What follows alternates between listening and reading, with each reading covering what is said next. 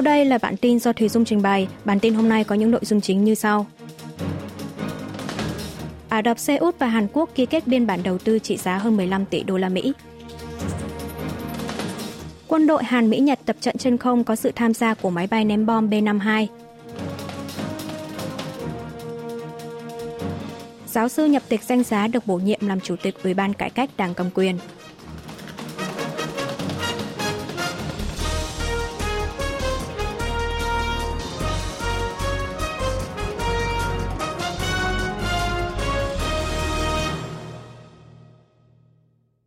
Ả Rập Xê Út và Hàn Quốc ký kết biên bản đầu tư trị giá hơn 15 tỷ đô la Mỹ.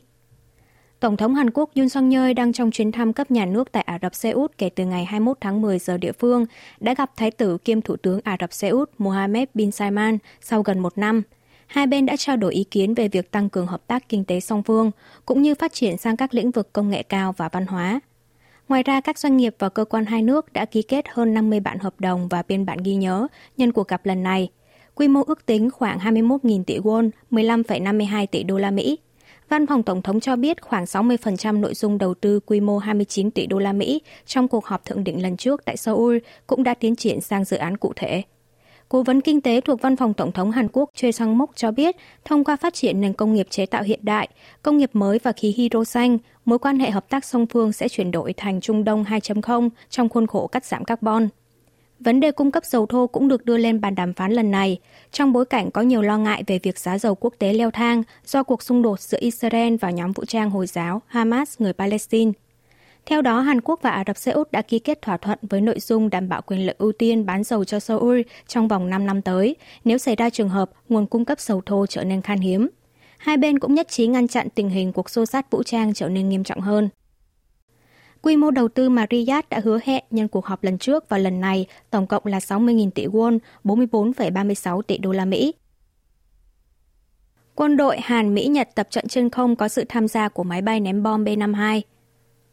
Lực lượng không quân Hàn Mỹ Nhật ngày 22 tháng 10 đã lần đầu tiên tiến hành tập trận liên quân trên không ở vùng trời gần bán đảo Hàn Quốc. Bộ Quốc phòng Hàn Quốc cho biết ba nước đã tập trận ở khu vực tiếp giáp vùng nhận dạng phòng không Adis, Hàn Nhật, phía nam bán đảo Hàn Quốc – Trước đây, quân đội Hàn Mỹ và Mỹ Nhật đã tiến hành diễn tập chung trên không phận gần bán đảo Hàn Quốc, nhưng đây là lần đầu tiên Seoul, Washington và Tokyo tập trận trên không cùng nhau.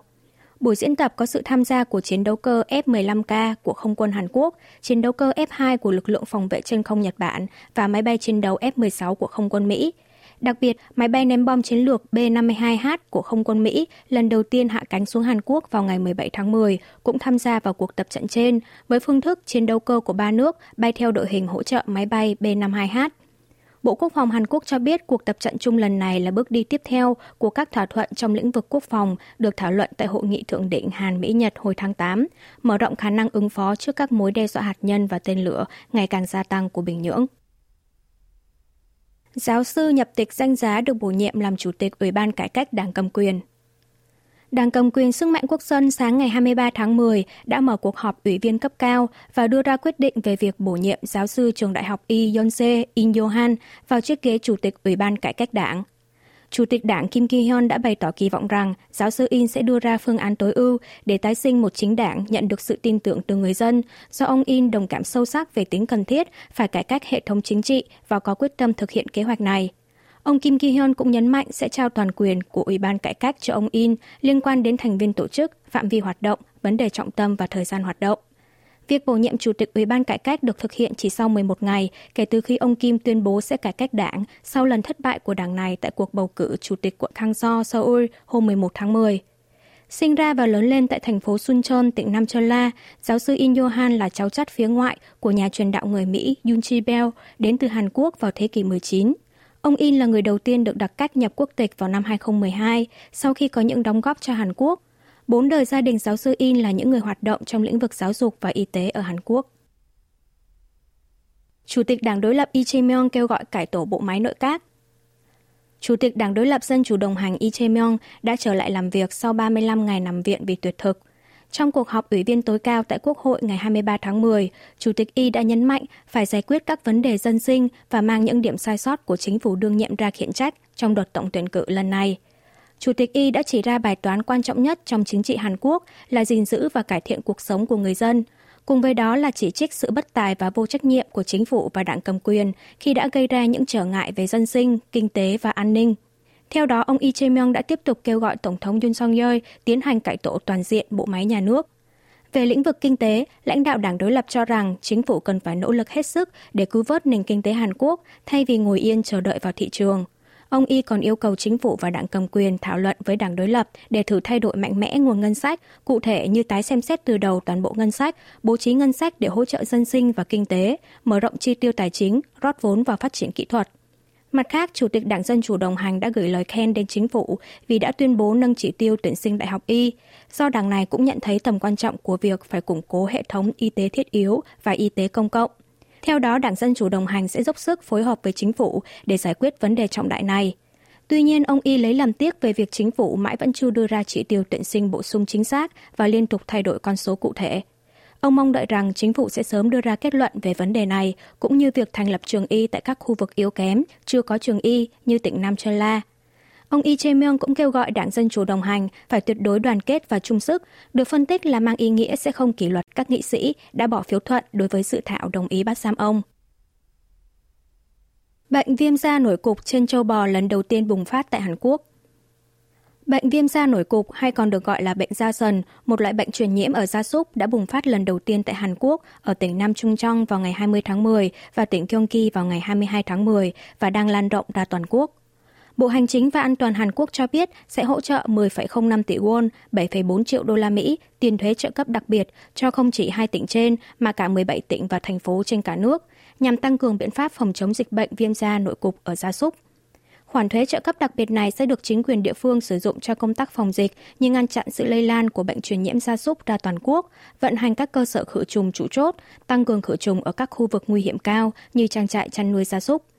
Kể từ sau đợt bùng phát bệnh viêm da nội cục đầu tiên tại một trang trại nuôi bò ở thành phố So San, tỉnh Nam Trung Trong vào ngày 20 tháng 10, tính đến ngày 23 tháng 10, dịch bệnh này đã được phát hiện tại 14 trang trại gia súc tại 6 địa phương, gồm thành phố So San, huyện Thăng Chin và Thê An thuộc tỉnh Nam Trung Trong, thành phố Pyeongtaek và Kimpo thuộc tỉnh Gyeonggi, huyện Umsong thuộc tỉnh Bắc Trung Trong. Xét đến thời gian ủ bệnh của virus gây ra viêm da nội cục trên châu bò là 3 tuần, có khả năng virus đã lây lan rộng rãi từ khoảng một tháng trước, rồi đến thời điểm hiện tại mới phát hiện các triệu chứng. Cơ quan kiểm dịch cũng nhận định tình hình đang ở mức nghiêm trọng. Theo đó, Bộ Nông lâm Công nghiệp và Chăn nuôi Lương thực Hàn Quốc đã khởi động Ủy ban khắc phục sự cố trung ương về bệnh viêm da nổi cục. Bộ Hành chính và An toàn thì vận hành Ủy ban hỗ trợ đối sách dịch bệnh, triển khai hệ thống ứng phó 24 trên 24 giờ. Cựu chủ tịch Ca Cao đến cơ quan giám sát tài chính để nhận điều tra về việc thao túng cổ phiếu. Cựu chủ tịch Kakao Kim Bom-su ngày 23 tháng 10 đã đến trình diện tại cơ quan giám sát tài chính Hàn Quốc FSS với tư cách bị cáo liên quan đến nghi ngờ cố ý thao túng cổ phiếu trong quá trình thu mua công ty giải trí SM. Ông Kim không trả lời câu hỏi của phóng viên về việc có công nhận cáo buộc này hay không, song cho biết sẽ tích cực hỗ trợ quá trình điều tra. Vào thời điểm hãng Kakao tranh giành quyền kinh doanh SM, các quan chức của Kakao đã bị nghi ngờ thao túng cổ phiếu một cách cố ý để cản trở đối thủ là công ty giải trí Hype thu mua cổ phiếu. Theo cơ quan giám sát tài chính, Kakao bị cho là đã cùng với doanh nghiệp vận hành quỹ đầu tư tư nhân rót vào khoản tiền 240 tỷ won, 177,28 triệu đô la Mỹ để thao túng giá thời điểm đó lên trên mức cao hơn giá chào mua công khai cổ phiếu của Hype, cũng như không báo cáo về việc sở hữu lượng lớn cổ phiếu đối với SM. Cơ quan này có kế hoạch sẽ điều tra xem cựu chủ tịch Kim đã nhận báo cáo nào và đưa ra chỉ thị nào trong quá trình này. Mặt khác, phía Ca Cao thì đưa ra lập trường là bản thân không hề thao túng cổ phiếu, mà chỉ mua cổ phiếu một cách hợp lệ, và ông Kim cũng không liên quan gì đến nghi vấn này. Tuyển dụng lao động nữ tại Hàn Quốc tăng nhưng vẫn ở mức thấp so với các nước OECD.